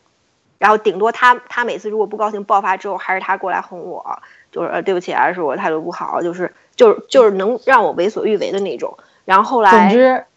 总之，他俩见面的时候呢，是怎么样一种？就后来我们就释怀，就是我曾经在网上跟我的好闺蜜聊天，然后呢，就是说了她一些，就为什么，就我们俩是特别好的朋友，高中时候我也知道她喜欢我，但是我们一直都没有在一起。然后大学毕业，我不就跟那个十四岁喜欢男生在一起了嘛。她当时就伤心欲绝。后来是她朋友，就我们俩同学告诉我，我也不知道她这么难受，我也没有跟她在一起。然后后来大学的时候，我本来觉得我快要，我先要去加拿大嘛，我觉得快要出国了，我就想把这个做了结，就想跟他那个，你知道吗？但是也没有那个成。那时候是大二，就是 anyway 吧，反正就是这几年都在跟他纠缠。然后，然后我就在网上跟我闺蜜说了一些，就是我觉得我们俩很熟啊，就是感觉在那个就只要一亲密就觉得不是那么回事儿，就是太熟了，就是好朋友，对他特别依赖，特别喜欢他，但是就不能做做那个。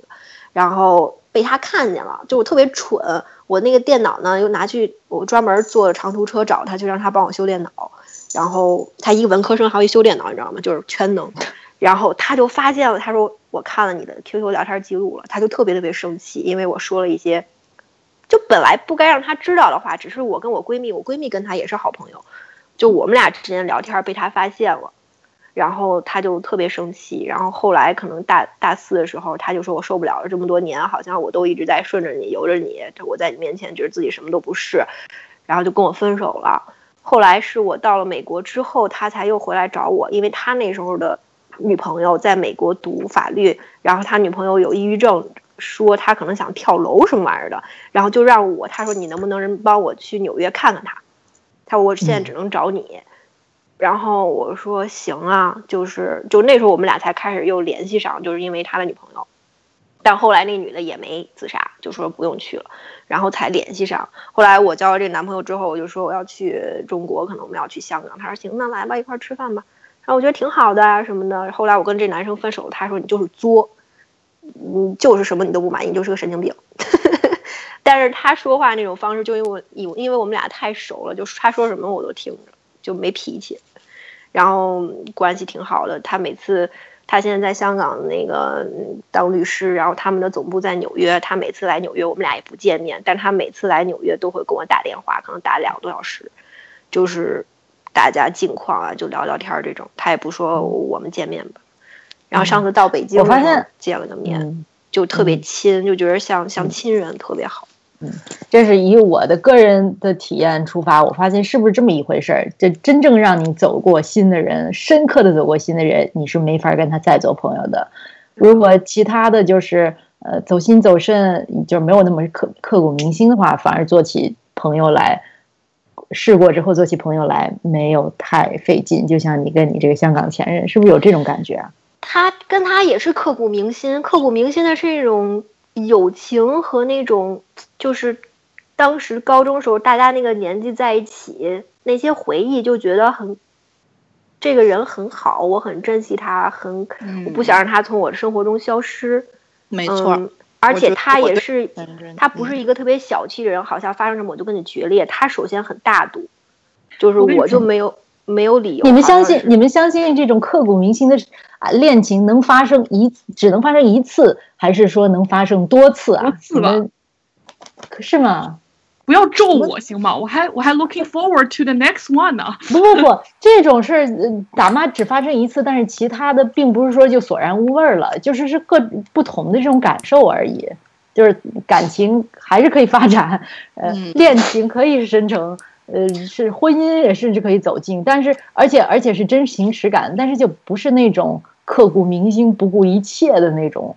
因为我觉得，随着你改变增大，你也不会去，你知道，就是原来高中时候的爱情跟现在的爱情很不一样，因为你那时候不会想现在会想的一些现实方面的东西。对，所以那时候的爱情，而且你那时候是第一次体体验这个感情。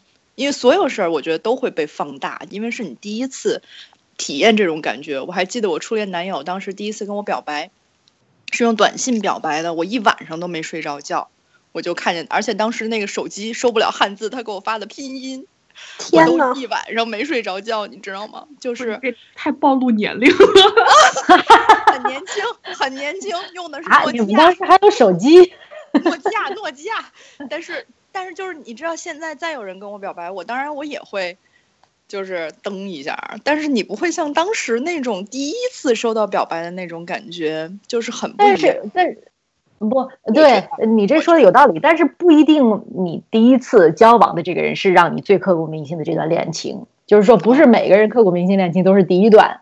而是而而且是因为那是第一段。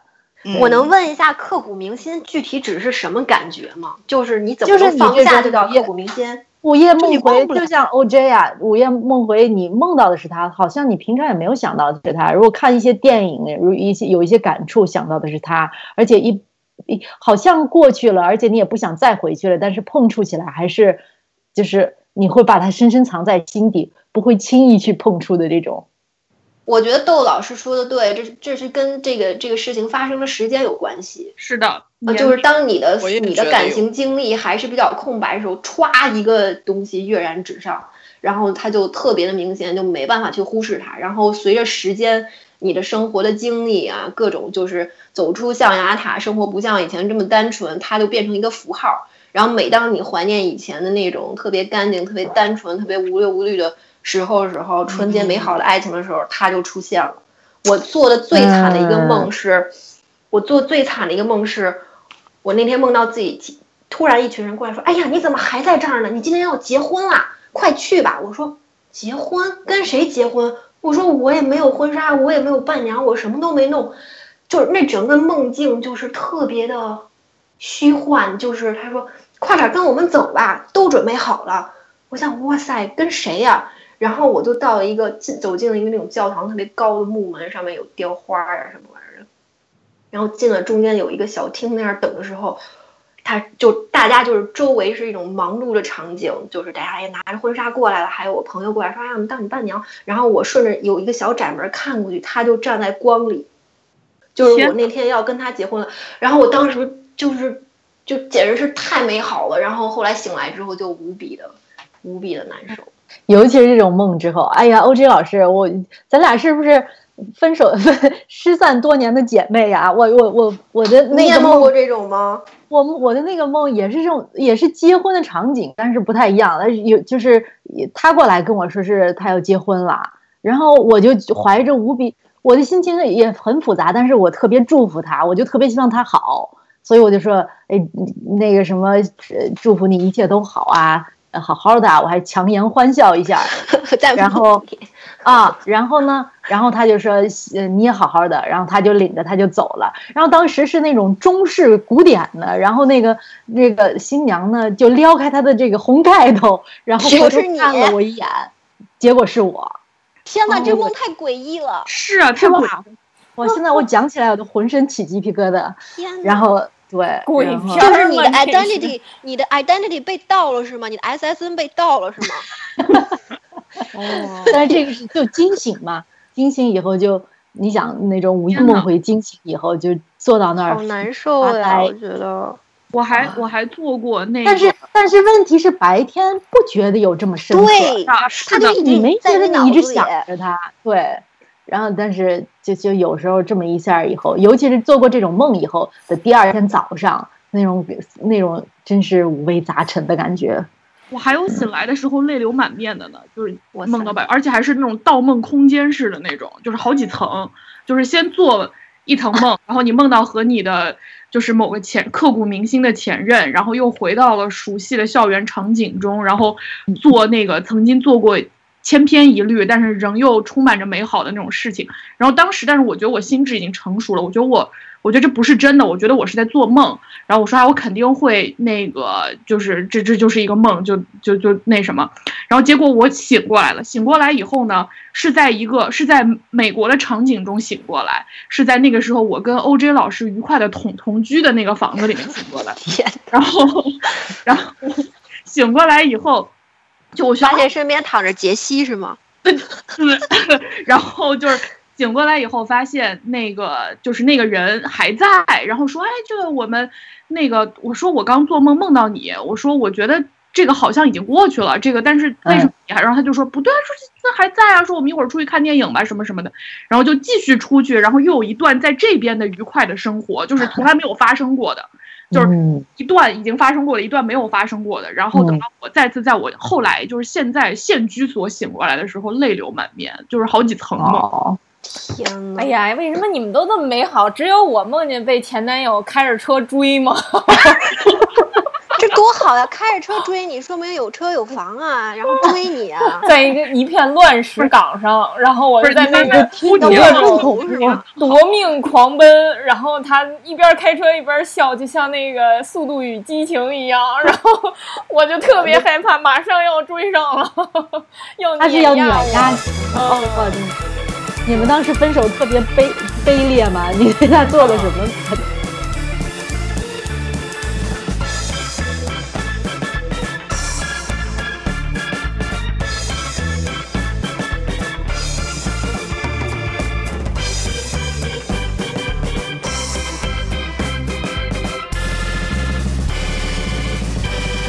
可以说说，或者你有过什么样非常有效的分手和善后的程序，可以分享一下。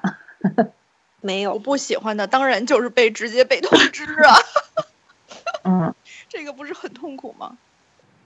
嗯，我对，可是有就是被通知又能怎么样呢？不那种被就是被通知你分手了，你被分手了，不被通知才痛苦吧？不对呀被通知分手了才痛苦吧？就然后这人就 ghosting 渐渐渐对，嗯，消失了这种。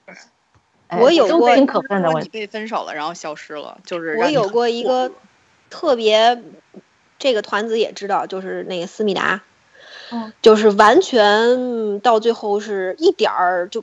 厌就是实在不想跟他一句话都不想多说了，然后那个情境下，我特别冷静坐下来跟他说：“我说你看，我们试了这么长时间，就是我我说句难听话，就是他怎么想，我其实我一点都不 care，就是嗯我感觉我已经忍了太久了，就是今天就是大快人心的日子。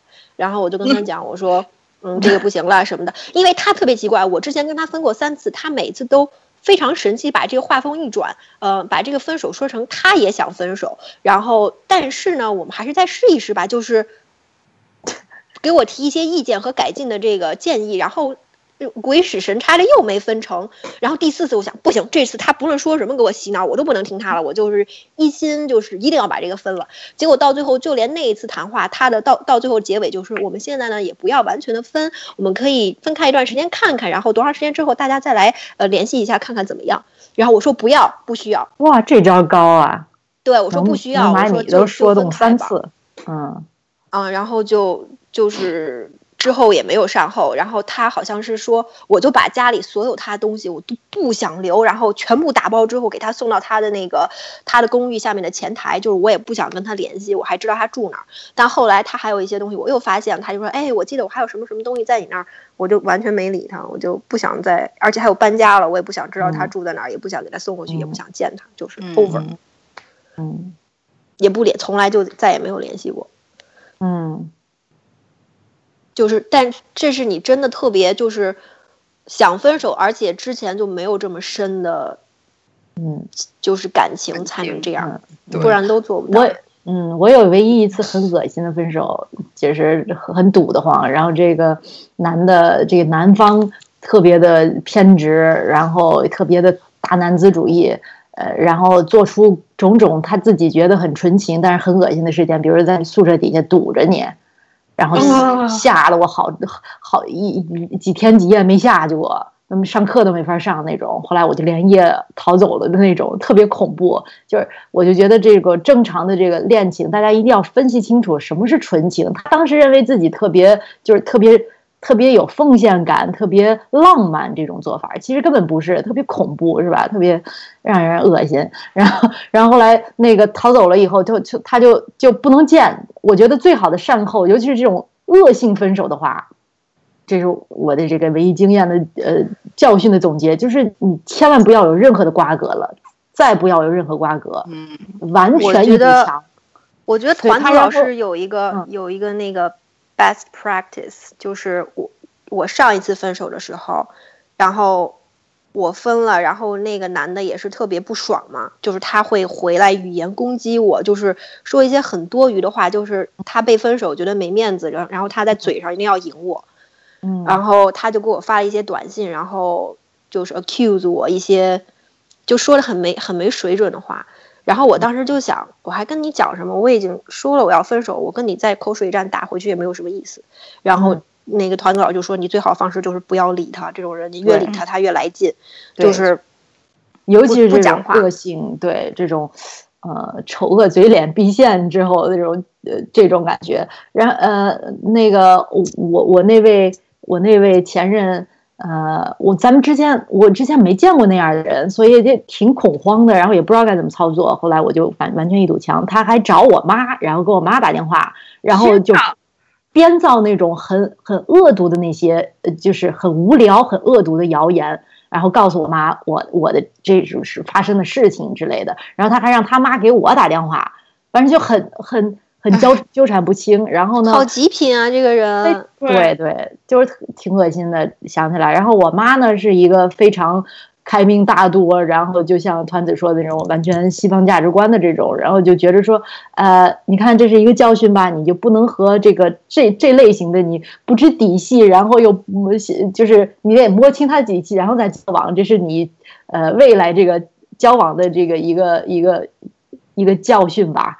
然后是这么过去的，要不然一般如果说一般家长的话，反正然后他也是说哦，这个不要呃，我妈也是说这个不能再多搭理了，就是千万不能有任何瓜葛啊。所以我觉得标准的遇到这种恶性分手的话，标准的善后程序就是完全一堵墙消失，不能有任何的接触。我我觉得如果是和平分手，大家还都彼此互相在乎对方的话，坐下来聊聊还是可以的。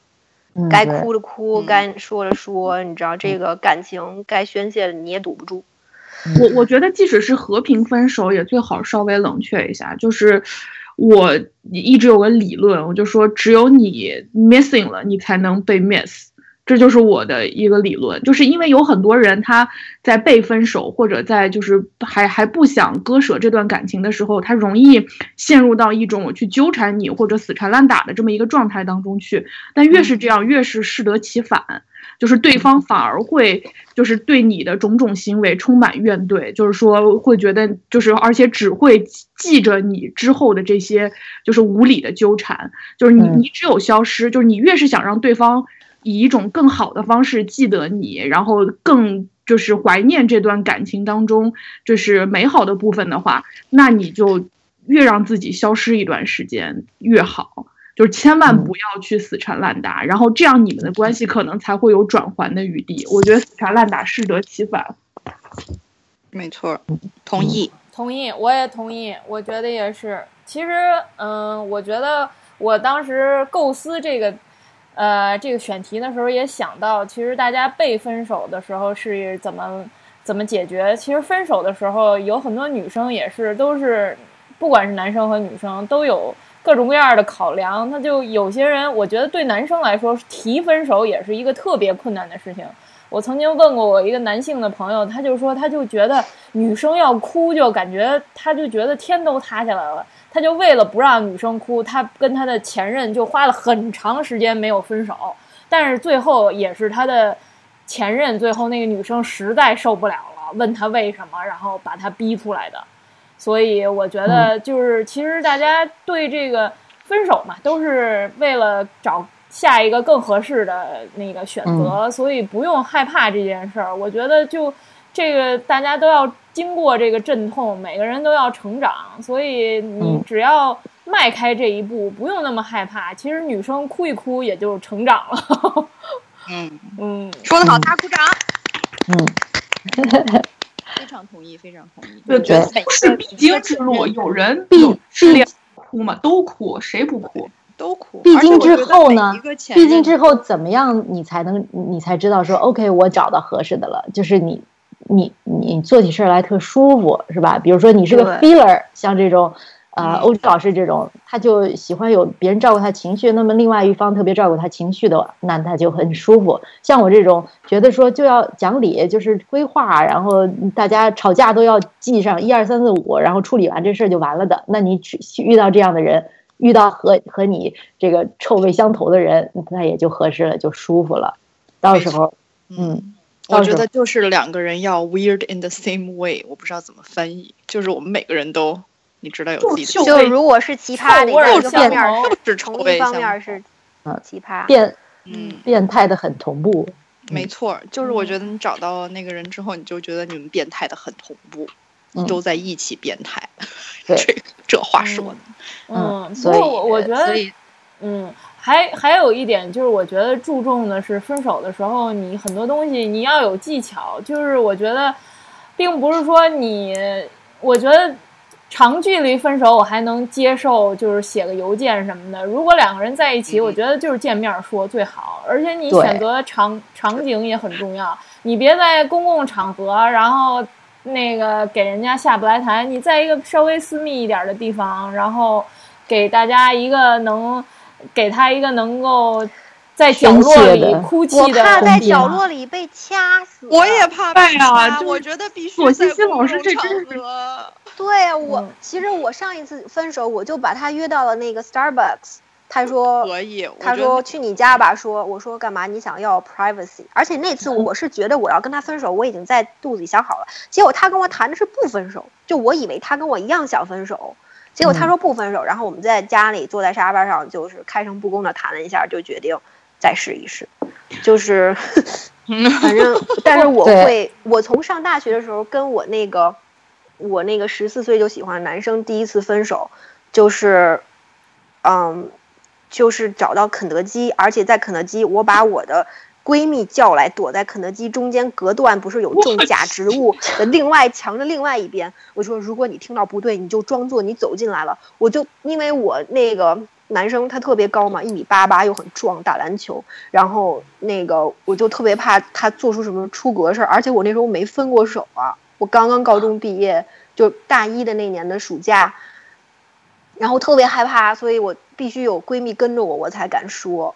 哦，我觉得在 在你生命安全有保障的情况下，选择一个稍微能下得来台的情况，而且我觉得你尽量不要激怒对方。就是说，你你说我们两个人不合适，然后他肯定会想问你为什么，这就是人之常情嘛。但是我觉得你就说的比较就是。概括性的，你也不用说啊，因为你什么，比如说个子太高啦，或者是个子太矮啦，或者是就是这种他无法改变的事情，你要是说了，我觉得就是会让这个事情变得更加尴尬，你知道吧？所以就是是吗？他他这才没有转机啊！你要是说的一个就是他他说我改我改我什么都改，但是关键的问题，我觉得就是说退一万步，就是说。这件事我已经决定了，然后是你无法改变的，所以我觉得索西西的意思是说，就对我的理解是，你不要跟他说，你看，比如说那一次，就是千万不要举例，因为你举例他会他会要反驳，就是你就是把你的这个陈述出来就行了。我觉得咱不行，因为这个那个，然后给他一些比较 high level，就是已经总结出来、提炼出来的原因。然后就是，然后你说我可能也理解你为什么会就是就是怎么怎么样，然后这也不是你的错，但是我觉得咱们可能就是长期来说不太合适，然后就是就是都成熟一点，然后对，对我对最好是不要这个写信发邮件。发呃那个呃短信，尤其是不要就发短信消失这种，我觉得特太不成熟了。对，消失不行，消失太过。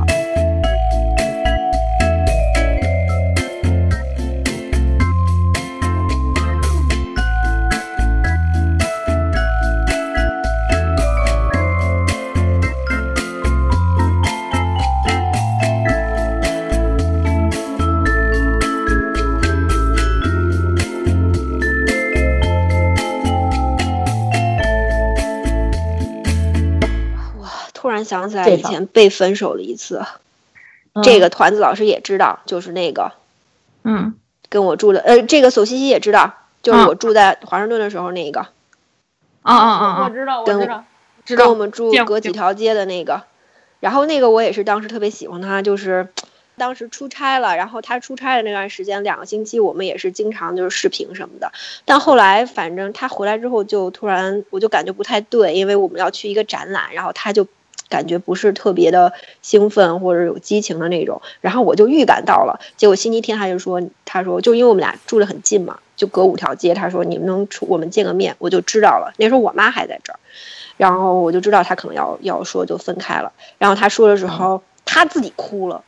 他说，嗯，他说我觉得都特别好，但是就是 we're not long term compatible，就是如果要长期在一起的话，我觉得咱们俩不是特别合适。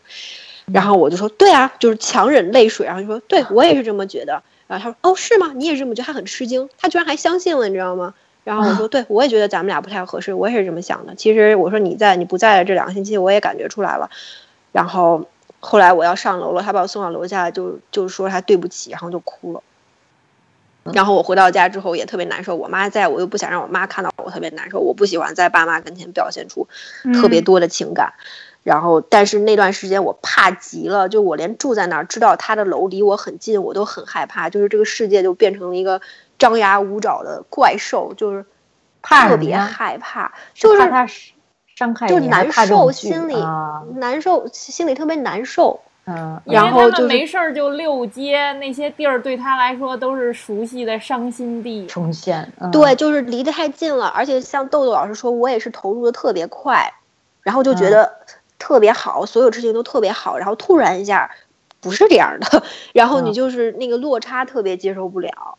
嗯，但是他还是见了我的面，我特别能理解你，就觉得整个世界都坍塌了，或者是心里有一个特别大的黑洞补不上，就是特别恐慌、特别害怕、特别没有安全感。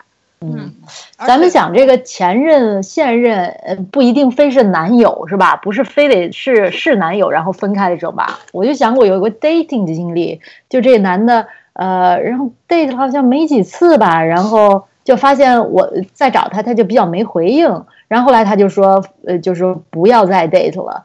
然后呢，我就我我就想问为什么？其实我对他没有太大感觉，没有特别不能接受被拒绝是吧？也也不是不能接受，像就像我不是说我就比较这个就是理性的这种理智，我就想知道是为什么，对吧？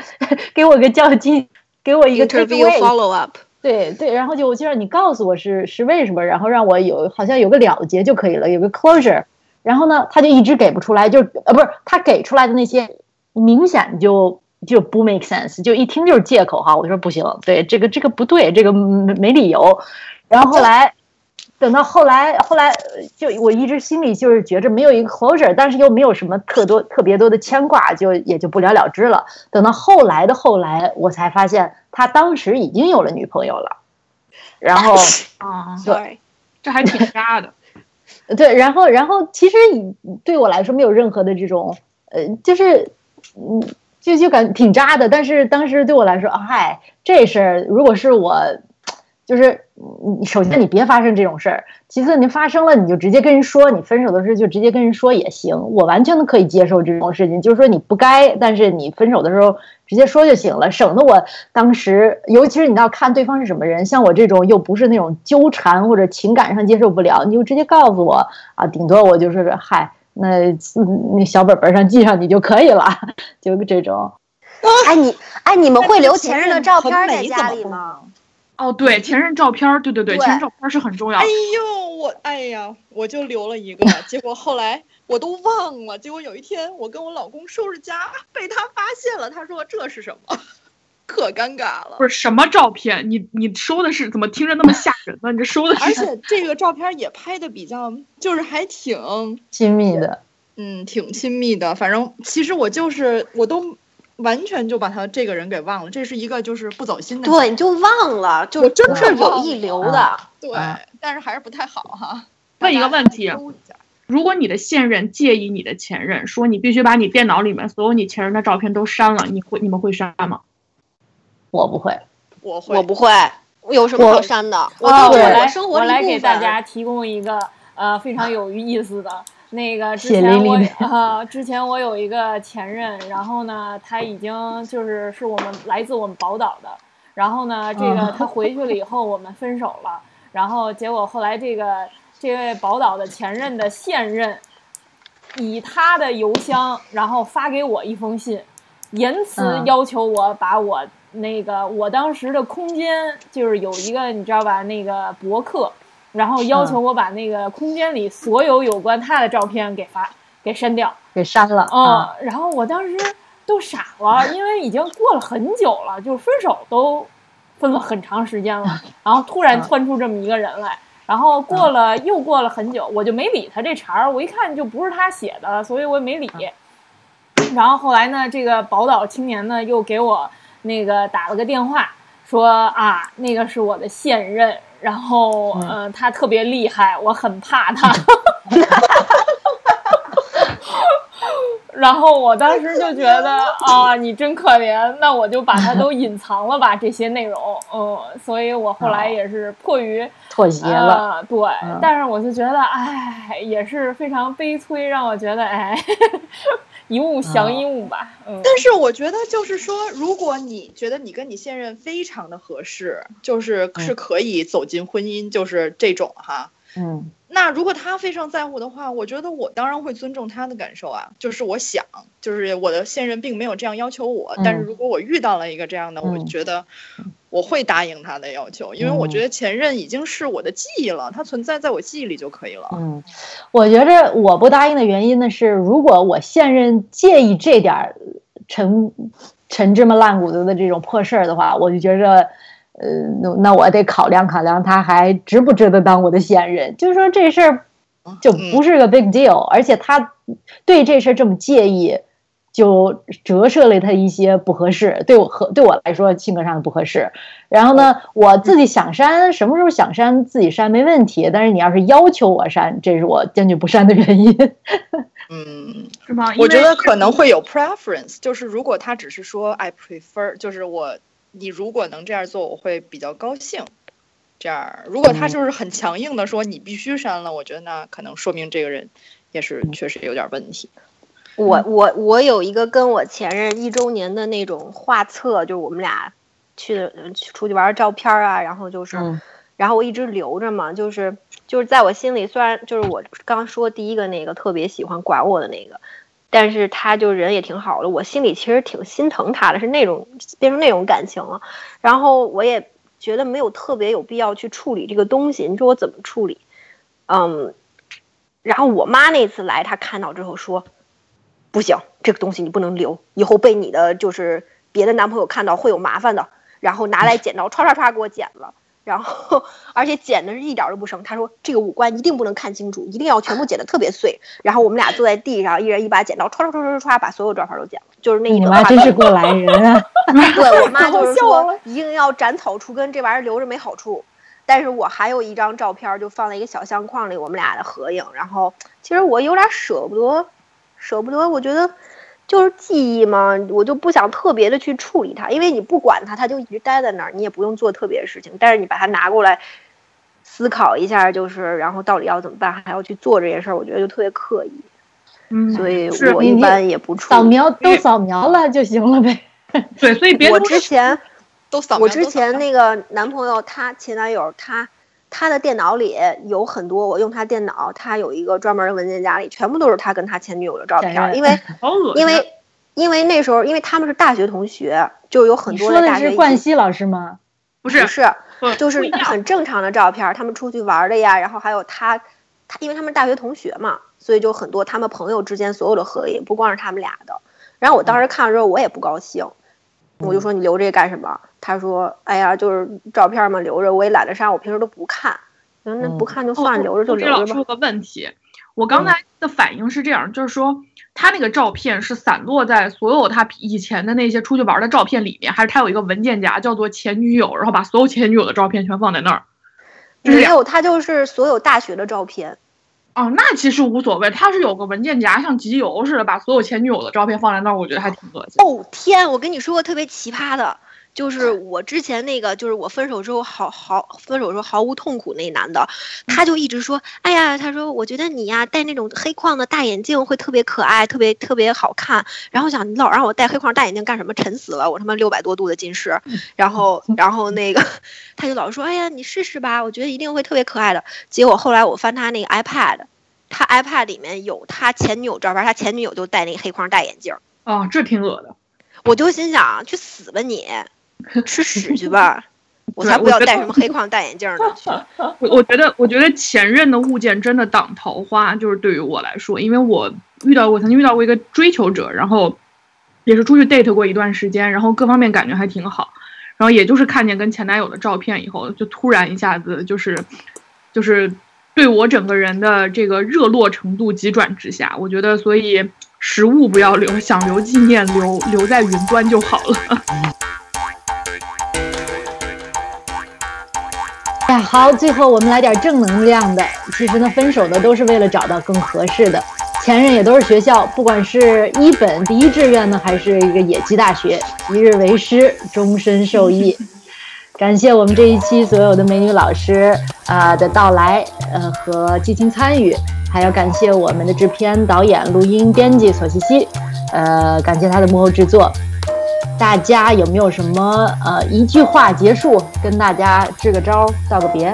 对，这没没有，这也没有什么建议可以给，你知道吗？就分都分了。我觉得这个前任做朋友这事儿怎么说，特别的特别的 tricky，就是不是很好把控，所以大家有一些不必要的这个 drama，就你人生的这种，这 drama 怎么说呀？戏戏剧份加戏，不要给自己加戏，就是不要变成戏精。对，就是惹恼自己，惹恼别人，让自己很纠结的戏码就不要加了，就是分了就分了，就没必要的话也别联系，联系也别马上联系。就是我觉得分手之后马上做朋友这件事儿，嗯，不存在。对于我来说，对，不靠谱。对。如果他不带你见他的家长，家长不带你见他的朋友，不带见不带你进入他的朋友圈，这是一个很重要的信号，说明他并没有准备把你当成一个严肃的在他生命里出现的人。嗯，第三就是如果你遇到了一个好的现任，不要去成天八卦他的前女友啊、前男友啊、前什么友啊，一点用都没有，过好现在的生活。好，的鼓掌，说得好，不错不错，嗯。完了，樊子老师顺口溜编完没？我的我的总总结就是，这个谈的时候要专情，分的时候要绝情。这个，呃，青山绿水，江湖不见吧。然后最后有几句是我刚才突然翻出来，前男友在分手以后给我送的一本书上写的几句话。我去，前男友对你真是影响深远啊！就是几句很骚气的话，但大家容忍一下啊。就是他说：“但时光里有你的姓名，也有我的，都雕刻于树上。那可以热情的根须揽着故去的少年的树上。大风中，它沙沙作响。城外，我们正做着饮冰室里的梦。哎呀，我鸡皮疙瘩起来了，鸡皮疙瘩起来了！哇，我没听懂，哇，要用英文翻译一遍。好 棒好棒！哇，好，感谢大家与我们分享这个成长的故事，啊、前任的过往。好，谢谢听众朋友们，啊、别忘了关注我们的频道，收藏我们的节目。呃，我们的微信公众号是东西主义。好，我是 Alex，祝您身心愉快，我们下期再见，拜拜拜拜。拜拜。